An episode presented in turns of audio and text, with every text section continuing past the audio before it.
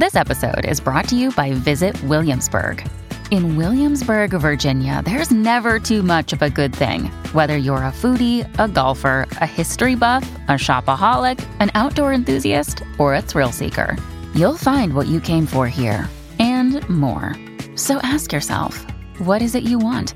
Discover Williamsburg and plan your trip at visitwilliamsburg.com. Hello, everybody. This is Marshall Poe. I'm the editor of the New Books Network. NBN listeners like to read books and buy them. So we thought we'd tell you that right now, our friends at Princeton University Press are having a remarkable site wide sale. You can get 50% off books, including ebooks and audiobooks, with the code 50, F I F T Y, at checkout until May 31. You can save some real money on Princeton University Press books. I encourage you to go there and check it out. Welcome to the New Books Network. Hello, and welcome to the Mobilities Method series. This series is hosted by the New Books Network in association with the Mobilities and Methods Lab at the University of Illinois at Chicago.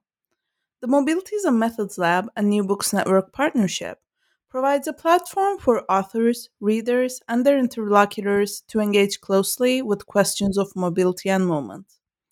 My name is Aliza Arjan. Today, I'm joined by Canay Özden Schilling, Assistant Professor of Anthropology at the National University of Singapore. We'll be talking about her book, The Current Economy Electricity Markets and Techno-Economics, recently published by Stanford University Press. Thank you very much, Dr. Özden Schilling, for joining us today. Thank you so much, Dr. Arjan. um, to start off, could you take us through the genesis of your work as an anthropologist? How did you come to anthropology and how did you conceive of this book? Thank you so much. Um, so, I'm an economic anthropologist. I, um, I think ever since I was a college student, uh, my interest has been in political economy. You know, as a political science major, um, my um, the highlight of my education, perhaps the only thing I enjoyed in my the first years of my education was reading up on uh, political theory. Uh, like many of us, I, I I came to that from a social justice angle. Um, but I also remember gradually developing this sort of thirst for close ups, something that spoke to um, everyday life um, a bit more, or spoke of everyday life as well. So I hadn't even heard of anthropology at the time. And I um, actually got really, really into documentary photography for a while. Um, my first years in college, I spent more time in the streets than on campus.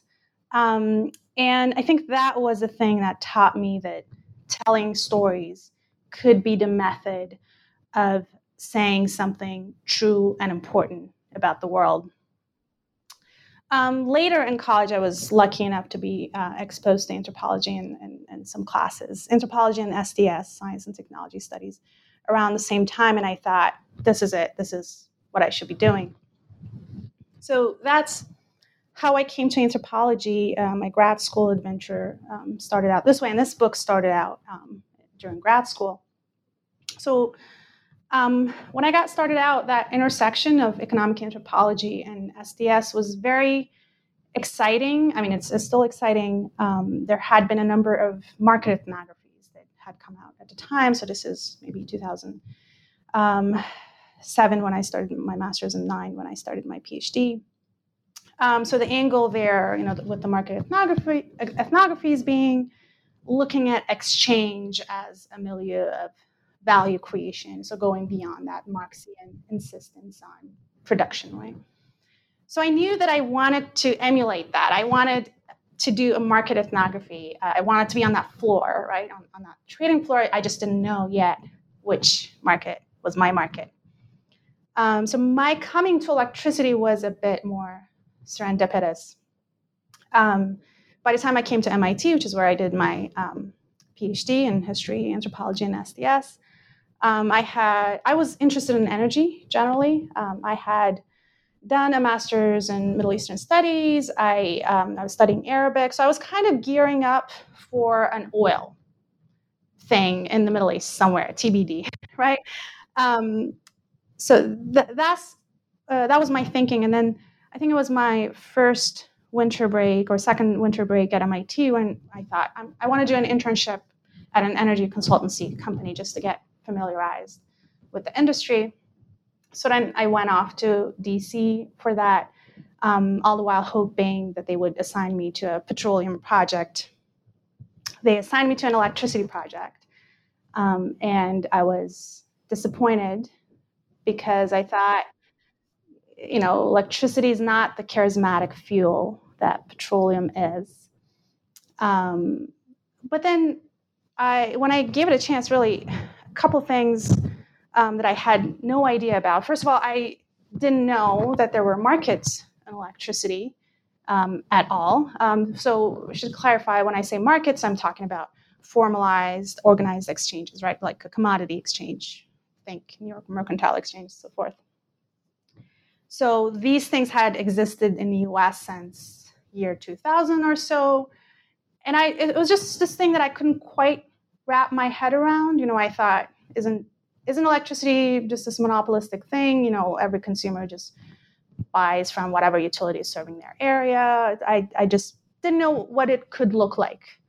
Um, so then I was also reading about smart grids at the time, and um, what I the, the vision that I was reading um, by engineers sort of felt to me that it might have easily belonged in an economics journal, right? They were sort of the smart grid that they were describing was sort of like it would make Hayek proud, right? Like at this is this market form where um, information is freely flowing, the men on the spot are communicating constantly. So that was another question mark. And um, of course, there's also the fact that in STS, uh, many of the cornerstone works are actually about electrification. So I remember that as uh, you know in a new light. Um, but but the present of electricity was a bit less touched on. So, yeah, I think when I came back to MIT at that point, I, I, I was saying, yeah, I, I, I have my market. I know, I know my, I found my market. And it grew from there. Um, I think it, it was serendipitous, but it was um, what I was looking for. Petroleum's charisma can be a burden sometimes actually historian christopher jones writes about that in, in, in a piece called petromyopia. It's um, um, a really insightful article about how petroleum holds our attention in a way that's disproportionate to its share in global energy consumption. So electricity would let me ask my questions. It would let me do that close up that i really wanted about you know how do people decide to construct a market from scratch? You know how do they come up with that belief that um, that is, is, the best way. Um, and who are those people? What do they do on a daily basis? So those, um, so I think that was a very good fit for me. So the book, the, uh, to get back to your question about how the book was conceived, the book was conceived um, to address that initial puzzle that I had, which is electricity is so quirky, it can't be stored in large quantities, it can't be shipped it was the poster child for most of the 20th century for how some commodities just can't have a market, right? It was a little textbook example. So, what happened? How did it start as a thought experiment in the 80s? And how does it work now? And what kind of critiques does it trigger? So that's that's how it was conceived. It's a puzzle um, that is addressed in each chapter bit by bit. So it kind of builds up to that um, sort of first chapter um, is looking at that initial process of how a price making algorithm um, was created um, through an oral history. It looks at that. The second chapter looks at the day to day of the floor. Um, the third chapter looks at those future visions uh, to expand the purview of markets through smart grids. And the fourth, final one, uh, looks at the protests that it has elicited across the US. That's fascinating. Well, I personally am thankful to the person that assigned you to electricity um, that led to this book. Uh, and you know, you mentioned that electricity is a quirky and extraordinary commodity, but it's at the same time mundane. And my next question is about that. So, what can be gleaned about electricity markets by understanding electricity as a commodity in this particular way. Right. Um, you're right. It is. It is quirky and extraordinary on the one hand because it is unlike all those objects that uh, political economists of the several last centuries, last several centuries, thought with, right? So Marx was thinking with cotton and the capital, um, or iron, or Alfred Marshall's uh, so-called founder of neoclassical economics, as we know it, was thinking with kitchen utensils when mm-hmm. he was sort of illustrating um, how supply and demand dynamics work. And if I'm sure many of us who've, who've taken Econ 101 in freshman year can remember those examples uh, from our memory as well. My my professor's example was T-shirts. Mm-hmm. First T-shirt uh, that you ever own, you you're willing to pay a lot of money for that, and second a little bit less, etc.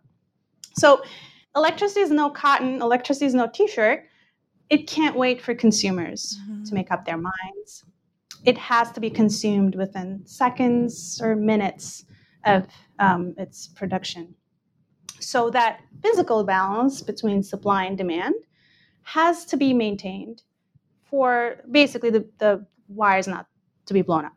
And that economic concern, right, that balance between supply and demand has not been a sort of an economics textbook ideal, but it has been an engineer, sort of native to electrical engineering from the get go, from the beginning of electrification, and that's what historians of um, science and technology would tell us.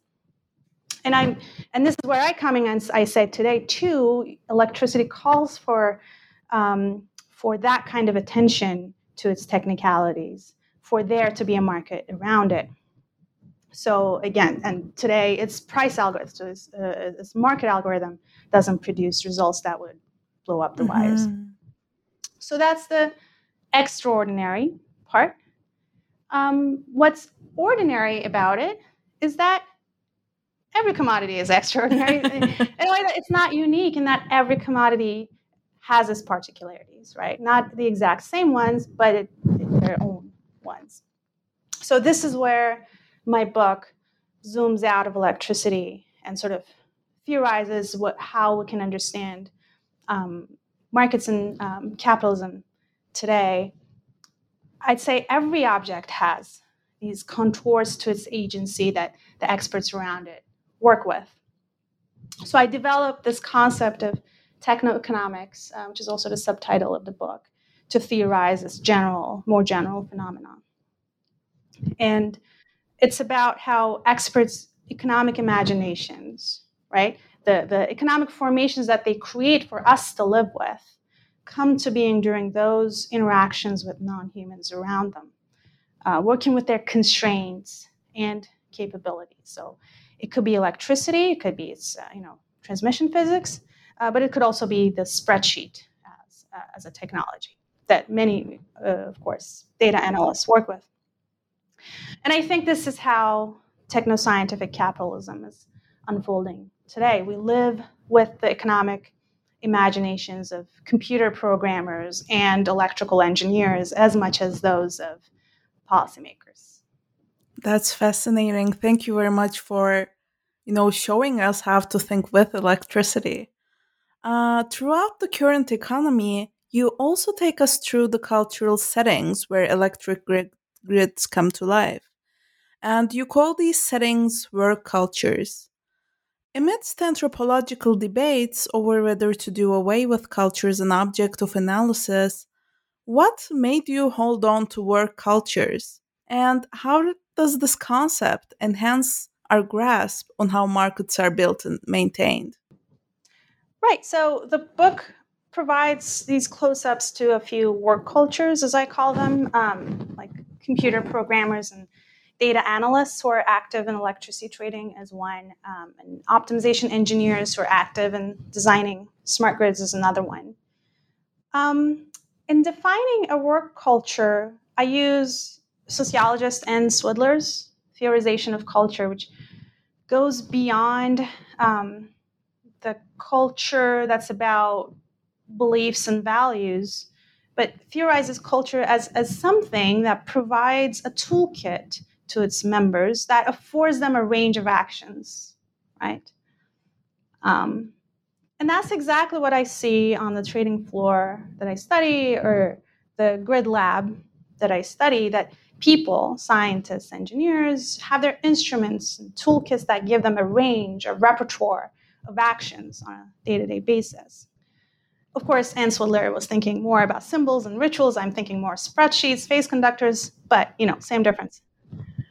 I think this study of work culture may advance how we understand how markets and capitalism work. The day in and day out of it beyond explicit ideological commitment. So you I mean I guess I guess it's common knowledge, you know, in popular discourse or even in scholarship, there's this ten- tendency to plaster the label of neoliberalism, neoliberalization on any sort of new marketization, any new market form. Um, I think work culture gives us the fine-grained framework to go beyond that, and it also plays to you know our strengths as anthropologists. It shows what a comfort zone for an expert is, to which to some extent reproduces itself uh, on a day-to-day basis because they have a certain investment in training and in technology and so forth. So um, to illustrate a little bit, um, the uh, data culture in electricity trading, which I talk in detail about in, um, in chapter two, um, I, I, talk about how this has culminated in the proliferation of third-party information, intelligence, market intelligence firms that sort of collect uh, very detailed information about what the electric grid is looking like today, you know, what the age of this power plant is, what the uh, fuel type of it is, et cetera, et cetera. And then they sell this information to um, traders uh, in hopes that they will make more profit. Now, and these places, of course, are populated by coders, you know, data whizzes. So what I talk about there is that even when, you know, that causation, whether this extra information is increasing someone's profits, cannot be verified granularly on a day to day basis. You're lacking that proof today, tomorrow, this month, maybe even next month. You don't just quit, right? You don't, you can, in fact, you can go a long time without having to prove that you don't go to work every day with the conviction conviction that you need to make markets more efficient today. But you do go to work every day knowing your job is to operate a spreadsheet that's fed by a plethora of other spreadsheets, and you, if you have even found a way to scrape more and more spreadsheets from you know the public and private corners of the inter- internet infrastructure, you know that your boss is going to praise you uh, in front of your colleagues. So these there are these instruments, there are business plans, there are investments that are sticky and I think we need to be paying attention to what's so sticky in capitalism today and why. That's fascinating. And, you know, that shows us all the more why you know, particular approaches to culture still remain necessary. Um, and, you know, speaking of market building, uh, in one of your chapters, you show us how the deregulation of US electricity markets was made possible through what you call the gluing of economics and engineering. Um, and you know, you mentioned um, sort of your contributions to neoliberal neoliberalism a little bit. So, how does thinking of economics and engineering as glued processes contribute to these debates? Right. Yeah, that that phrase, the gluing of economics and engineering, was used by uh, one of my interlocutors I, I talk about in that oral history chapter, um, who was active in uh, one of the first very consequential uh, projects of making a price algorithm uh, for electricity markets. So, specifically, that process was um, coming up with a formula that would respect both the Kirchhoff's laws of electricity transmission uh, and what economists would like to see in an efficient market, right? Marginal cost equaling marginal prices, that sort of thing. And that's the process narrated in chapter one. So, what's so interesting to me in that story is how the entire process began as a logical continuation in grid engineering at the time of that perennial issue that I uh, mentioned earlier of balancing supply and demand, right, from the late 19th century onwards. So, this group came up with ideas of, oh, how can we make it even more fine grained? You know, how can we achieve even a more uh, granular balance. So maybe we should make the producers and consumers talk to each other, communicate better, etc. So this is the very beginnings of a smart grid back in the 80s. And they had labeled their project a homeostatic grid, which to me is the smoking gun showing the roots of this work in systems engineering and um, cybernetics, which um, historians will tell us also came out of electrical engineering. So there's this sort of native economic agenda going on in that in that technoscientific culture. Separately, of course, there's a political process, right? A free market rhetoric that began to rage uh, at the time. You have uh, the Reagan administration deregulating everything left, right, and center. But the group came to that much later. And only after the project had matured did they turn to a marketplace framework. And of course it really helped them sell their ideas to sort of adopt that you know market rhetoric. Now what can we learn from this? Um, deregulation of electricity you could easily explain it away as an instance of neoliberalization right? It checks all the boxes. But you have this instance of people outside political theory outside politics kickstarting that work and so that brings me back to my concept of techno-economics, um, you know, how these cultures are, uh, of science and technology are generating their native economic agendas. Now, what are you going to do with this information, right? Um, it doesn't mean that neoliberalism is just not real. It, it doesn't uh, exist. It does mean that we might be attributing it more force than it has. And if you are deducing from the story that see, you know, scientists and engineers sort of come up with their own agendas, but they get co-opted by neoliberalism. So that's a valid deduction that you can come up with. But then, then the question will be, how come? How does it have that appropriating force? So that's something to be explained, right? In either case, or um, you know, you could ask the question, why? Why do the tools, why do the instruments of a specific work culture um, sort of compel the members of that um, group to think in terms of you know markets. You could ask that. But in either case, I think it's a more nuanced thing than arguing that mere political will enforced itself from top down or trickled down um, straightforwardly. Wonderful. Um, I want to shift our conversation to parts of your work that concerns data and information.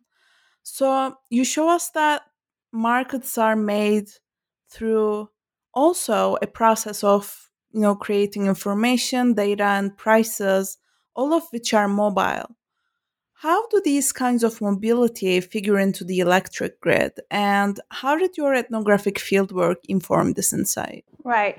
You're right. The, the data culture and electricity trading has created a lot of different kinds of mobility um, so at the very least, you have you know tra- a trader sitting in New York trading in Texas. You have an analyst sitting in Boston and specializing in the Midwest, studying the weather of uh, Cleveland. I don't know um, religiously every day, so they can predict the prices around that hub better because weather is a big component of, of um, electricity demand. So there's that kind of mobility. I experienced that um, during my field work myself as well because I was um, part of, of uh, another database uh, building effort where we were putting together um, the map of a trans- of the transmission uh, grid uh, in a way that was more sort of comprehensive than what the current markets themselves even have. Um, so I would, you know, one of my team members would say, "Oh, you, uh, you know, we are all sitting in Boston." They would say, you know, like, "Oh, you're in Ohio right now. Can you can you look up this thing for me while you're in Ohio, etc." So th- there's that sort of transplantation. Um, but there's also another kind of mobility. There's experts moving from one commodity to the other. So you could have, you know, a gold trader move to electricity, or from other energy commodities into electricity, which is more common. You have natural gas traders move to electricity because, um, you know, electricity prices are affected by natural gas. So there's that, that sort of that helps to have that experience. Um, so yes, one could say that there's an influx of people into electricity markets today that know more about spreadsheets than they do about electricity. So that's happening. Um, but importantly, for that process to happen, there also needs to be experts who know electricity, uh, who can translate it into a spreadsheet cell. So who can capture things um, uh, in in that sort of mo- mobile form that can then circulate, right? So that that's not going to happen by someone who's who's only familiar with the data aspect of things. So that's key for people who have uh, a more passing knowledge of electricity's physics to be active in that market, in, in the market. So that, that translation um, has to happen first. So once again, there's a limit to that mobility. If you're a gold trader, you can't become an electricity trader overnight, or at least not a successful one, just because you're good data analyst or programmer. And that's because electricity kicks back. This segues wonderfully to my next question actually. Um yeah you know electricity always kicks back is something you repeat throughout the book which is so you know so catchy and does a great job in capturing the essence of your work. Um and know i was wondering how you know thinking about markets as something that doesn't merely unfold through consumer activity, but through grids and electricity themselves. Um, in what ways does this approach contribute to, or maybe even glue, if I may say so, uh, economic anthropology and science and technology studies? Right, thank you. Um, that's true. So um, the, the grid, the electric grid, is becoming a market in itself in the vision of, of um, at least a subset of electrical grid engineers who envision the grid as a potential milieu of automated supply and demand balancing, um, which will be secured by added communication technology. So that's the smart grid vision. Um, and and the, these engineers, these experts are also fascinatingly to me, um, very much interested in what they termed the social, the social mm. aspect of it. Um, so because consumers, so the, the markets that I mentioned at the very beginning are wholesale markets, consumers are still left out. Um, they think that the next frontier is to fold the consumer, as you said, um, into the purview of markets so that our littlest electric activity, like turning the lights on or off, becomes a market activity all of a sudden. It's accounted for in, in those terms, as if I'm bidding uh, to buy electricity by turning on the lights. so that's why they enlist the help of psychologists and behavior scientists. Mm-hmm. So you're right that I'm thinking at the intersection of economic anthropology and STS here, um, and I'm I'm just fascinated with this vision um, that that it, it is coming from an electrical engineering group, right? That is, um, of course, you know, familiar with uh, this general uh, economics, uh, you know, microeconomics and so forth as, as a lingua franca, they, they are familiar. They're, um, they have uh, some sort of general training in it, but they, they are not interested in producing economic theory. this is not how this project is marketed, right? Mm-hmm. Um, so that particular thing, I think, might be directing us to, an analysis of that might be directing us in in that intersection of economic anthropology and STS uh, in two ways.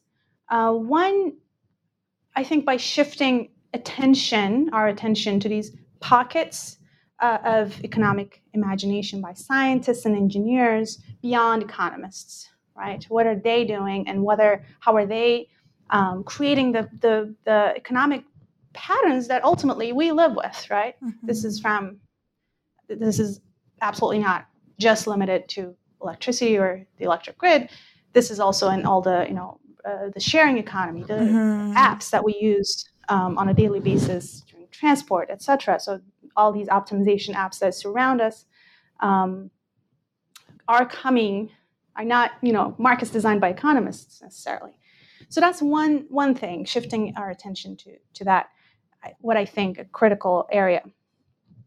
And the second thing, um, I don't talk too much about this in the book, but I'm developing it for a different project um, right now. Um, and, and that, you know, STS clearly has had an enduring interest in human non-human interaction mm-hmm. um, but oftentimes you find an antagonistic relationship there where you know there's the antagonistic sort of resistance versus accommodation you know material resists and you kind of circumvent that by doing something else you still as a human you try to sort of go around the object to achieve your goal but i think where i'm sitting i think where i'm drawing on anthropology and economic anthropology, what I try to show in the book is is less about overcoming obstacles or limitations, but I think uh, instances of collaboration and thinking with um. Mm.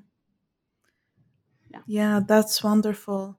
Um, this brings me to your chapter about activists in West Virginia and Illinois. And in these chapters, we see that people also kick back thanks to knowledge they produce about electricity and you know maybe this relates to sort of going beyond going around the object um, so i'm curious about what kinds of political subjectivities can arise through electricity that's that's true. Um, in in the last chapter, I, I report from citizen groups um, who fight against large transmission line projects that are undertaken by some of these markets. They're, so they're sanctioned by the markets, uh, which means that they could uh, use eminent domain. So these groups have formed a very um, sophisticated critique uh, about how these lines are about expanding the geography of markets and not inducing reliability. I have to say, I, I, I find this critique very well formed, and I have tremendous respect for, for these groups of self educated users, especially given that in expert circles, what you hear very often is that the electricity user is very illiterate about their consumption. They don't give it a second chance. So you see the absolute opposite of that here. Um, so I think this is where I try to expand my um, conception of techno-economics onto the users, right? So this is not just about experts, but also us users, our economic imaginations taking shape in these interactions as uh, we use electricity or uh, I don't know, we we call a um, I don't I don't want to name I would call a Lyft or Uber.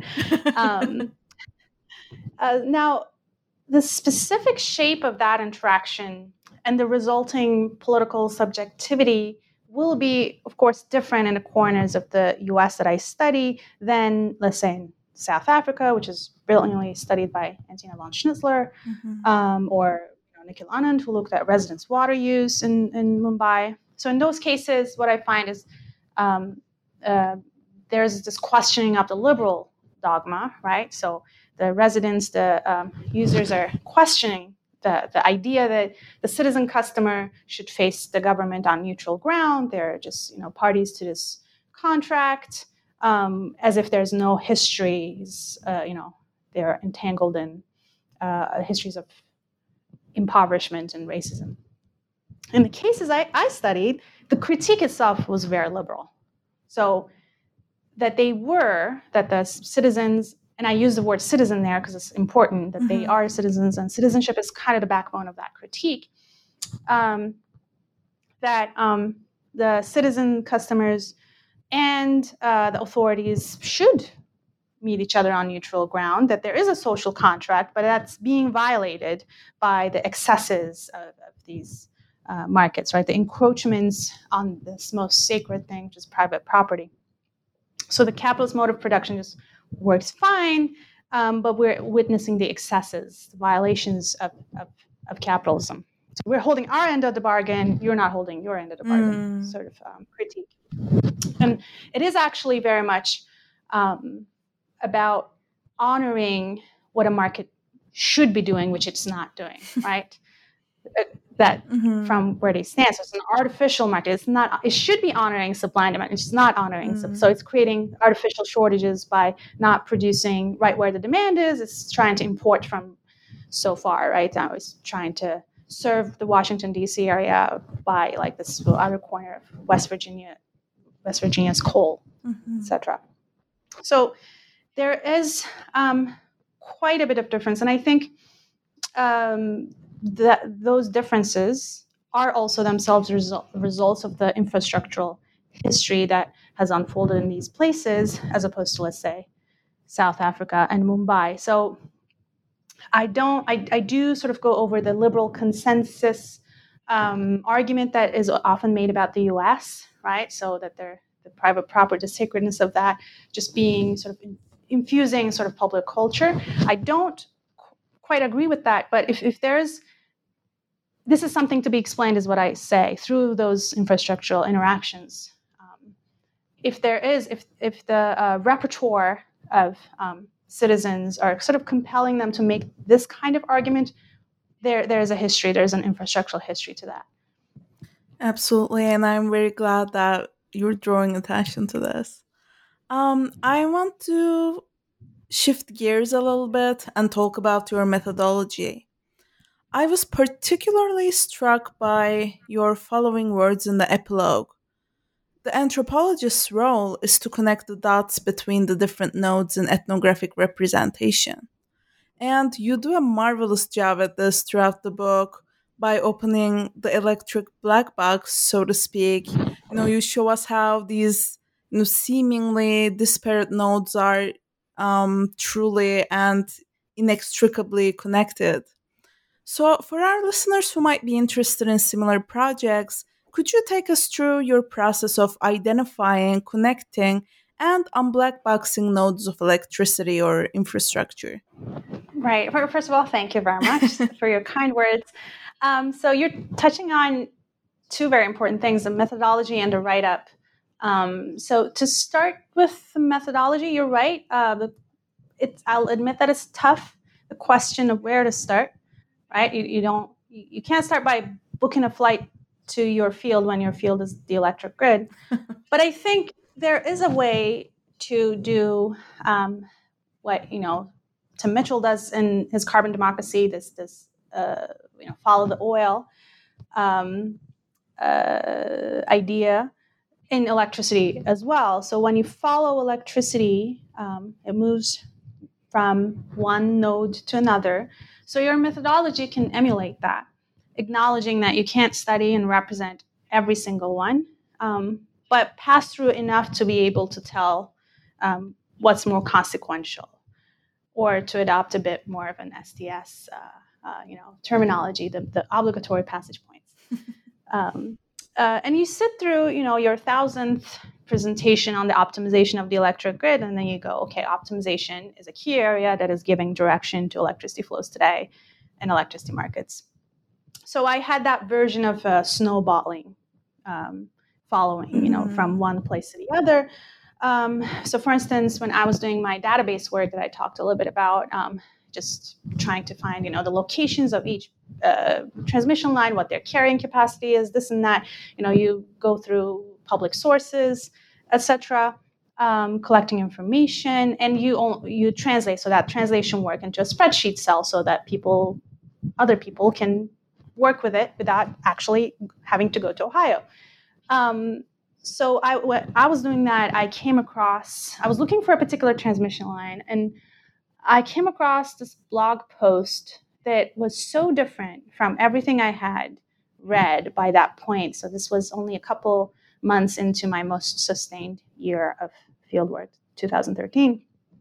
Um, it was just, it was very uh, sophisticated, but it was also very um, angry. Um, mm-hmm. So up until that point, I had only seen, you know, Rose, everyone's happy. Electricity doesn't court the kind of controversies that, you know, petroleum does, except for for the case of Enron, which it looks like everyone has forgotten that that was also related to electricity markets. So, um, you, you, know, it was all nice and rosy. So then I saw that uh, sort of um, blog post that was talking about how, as I said, you know, electricity market is an art, artificial market. It's not honoring supply and demand, and so on and so forth. I was very intrigued by this, and uh, for the purposes of my day, I had to discard that uh, because it didn't fit in the spreadsheet cells. There's no, you know, column for protests. It just doesn't translate. And that's actually part of the work culture that, argument that I'm trying to make. There's just no way to respond to it in, in that in that particular uh, in those parameters. But then as an ethnographer, I can't follow it. So then I emailed them and uh, and they were very welcoming. So that, that those um, um, those were the people from West Virginia that became my uh, fourth field and fourth chapter. So you, as an ethnographer, you can follow follow through those connections. And um, as and at one point, it was just you know I'm hearing the same kind of protest. I'm hearing the same kind of optimization, same kind of this mm-hmm. and that, and mm-hmm. then um, I'm just going to write this book. and then that segues to the write up part of the question, um, where you experience a disconnect, uh, the kinds I talk about in the epilogue, um, so a downside of, uh, of that work culture is you can get stuck in it. You, you know, everyone around you understand it, you use the same vocabulary, understand what you're saying easily, and then you sort of get stuck a little bit. And for me, that was interesting that what I considered to be the same sort of situation, same electricity markets, one of my fields, you know, and, and there people have sort of very passing, very little knowledge. They uh, of the of the next field, right? That I have, right? So they've never been there. For a lot of um, data-based folks, even electrical engineers, they you know they don't even have to visit a power plant in their lifetime to do their work. So um, there are many disconnects uh, that you start seeing when you study an infrastructure like this, and then uh, and it's not because of a lack of sympathy right? So at my my humble capacity, I would try to sort of bridge that a little bit, you know, try to tell, you know, do a little presentation uh, about this and that environment. Um, and then you do get a sympathetic sort of nod, but, you know, if your expert is not able to intervene in what you're saying with the instruments that are available to them, they're just going to nod and walk away because they have a deadline tomorrow that they need to meet. So they just move on, right? So, and then that brings me to that quote you cited. I thought at least that the least I can do as an anthropologist is to make these connections in writing and say, hey, this is the same story. Mm-hmm. Right. That's the very least that we can do. Now, what kind of impact that can have in the quote unquote real world in terms of change, and acting change, um, I don't know. but I think changing things, um, I think what it will take to change the real world, to have these conversations actually take place more organically, uh, it's, it's just that you have to engage these techno-economic, techno-scientific worlds. Like you have to act from within technological work cultures to create the kinds of political economy you want. You have to ask yourself the question of, you know, what kinds of tools, what kinds of instruments can I um, uh, contribute to the making of if I want a more just, a more fair distribution of electricity and money. Wonderful. I'm really glad that you know this conversation is also propelling these kinds of questions um, as you give us some answers. Um, and also, in terms of your methodology, I was curious about your positionality throughout your fieldwork. You know, we're all too familiar with the trope of you know, a European or North American anthropologist studying the global South, um, but not so familiar with a woman from the global South studying the United States.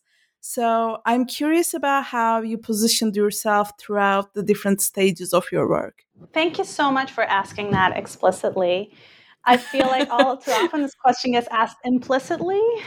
Um, kind of like you know explain yourself but this is yeah once again this is, this is, one of the questions i'm so glad this this is you know uh, motivating us to ask and discuss um, i think so there is i think maybe this is sort of a more layered version or continuation of the studying up issue um, i should begin by saying that I had a lot of privileges, you know, conducting this research uh, um, while at graduate school in, in graduate school at MIT. Um, you know, passing through the expert circles that I uh, did, coming from MIT was actually some something that made people take me more seriously. Uh, that they made them take me, you know, um, made them relate uh, to me. Um, also, because uh, these expert circles, and I talk a bit about this in the book too. They're not bound by national borders. I shared my legal status with the many people I was working with too. So on in the smart smart grid laboratory, um, especially. So being on a visa uh, in the U.S. or later, you know, going through immigration, naturalization, all that was um, things that I shared with with many uh, of my interlocutors. And with my citizen activist interlocutors, where there was less international diversity, um, they welcomed me to learn about the, their corner of their states.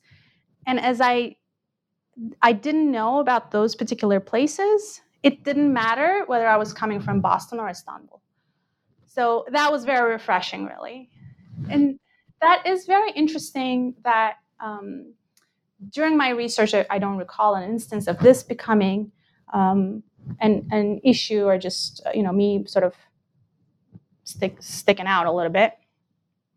But I think, I mean, you're drawing attention to a bigger issue where in anthropology, this is feeling still to this day, feeling a little bit of an anomaly.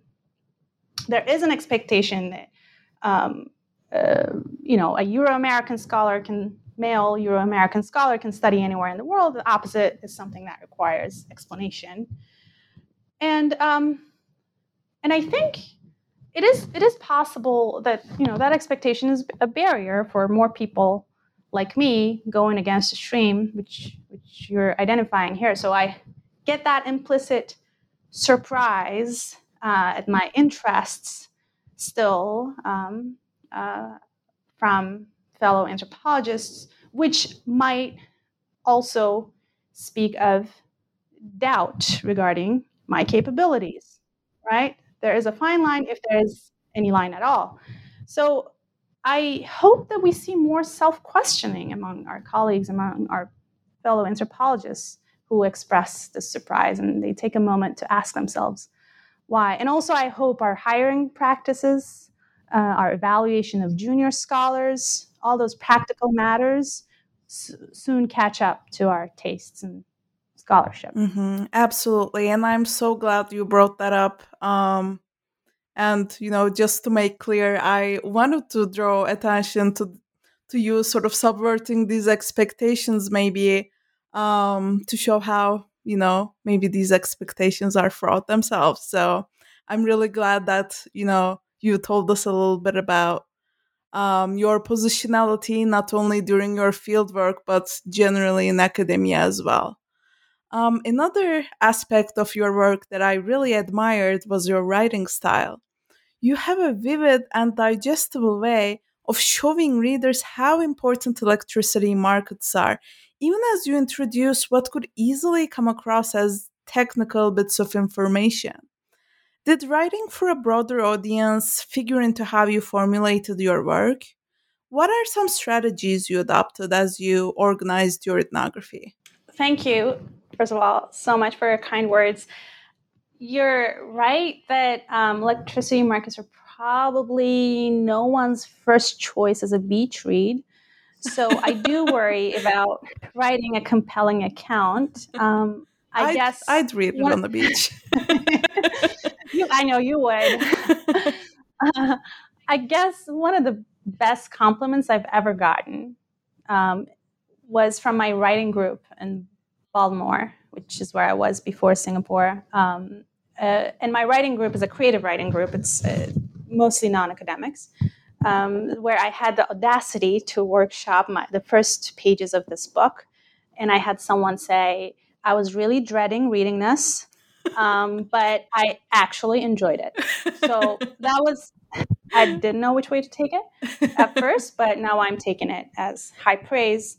Um, so that's, I guess, one strategy to write with creative writers who don't have t- time for you to sort of belabor the point. Um, but but apart from that, I think it's it's a very ongoing process for me because as, as someone who personally finds um, the technical bits fascinating, to distill what really matters and put that on the page, I see a progression from the dissertation definitely um, to the book. And now with my second project, I get to that point hopefully much faster. And ultimately, I'm an anthropologist of capitalism. So I need to be writing things that speak to that, that have stakes, and that communicate the stakes to the reader. So, um, um, and I, I so I, I, have to sort of keep that as my northern star. Um, being fascinated with your sub- subject mm-hmm. doesn't hurt. Absolutely. And you mentioned the second project. May I ask um, about what is next for you? What are some new projects or questions that you're interested in currently? Yeah, I think electricity is going to continue to interest me and yield, you know, article length projects that go beyond a book, whether in the U.S. or not. So right now, I'm wrapping up an article uh, on the concept of real time uh, that I'm pretty excited about. It, it del- delves more in depth into temporality and markets.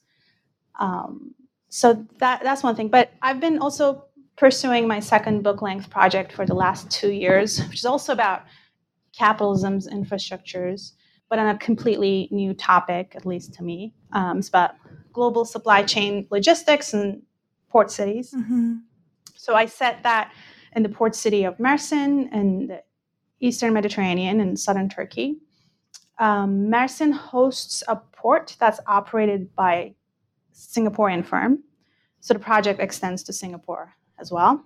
So I talk with maritime technocrats and technicians in both places, basically. That's what I'm doing right now. Um, and my angle there is that, you know, today you hear more and more that ports are removed from cities. You know, you don't have the sailors, uh, you know, the roaming cities anymore. They're they're removed from cities because there's the search for, you know, faster vessel turnover, and they're investing in modular infrastructure and so forth.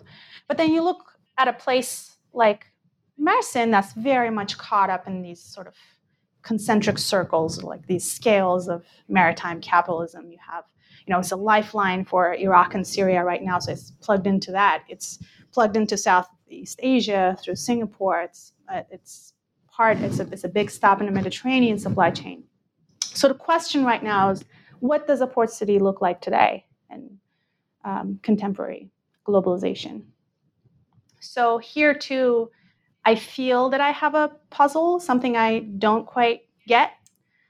Um, it's an area I know little about still, um, and I think that's a very good feeling to have at the beginning of a project. Wonderful, and we're certainly looking forward to the fruits of that project. Um, so, thank you very much, Dr. Özden Schilling, for joining us and for your insights. Thank you so much for having me. It was really a pleasure to talk with you. Likewise. I'm your host, Aliza Arıcan. This discussion of the current economy, electricity markets, and technoeconomics, published by Stanford University Press in 2021, is brought to you by the New Books Network in association with the Mobilities and Methods Lab at the University of Illinois at Chicago. Thank you for listening.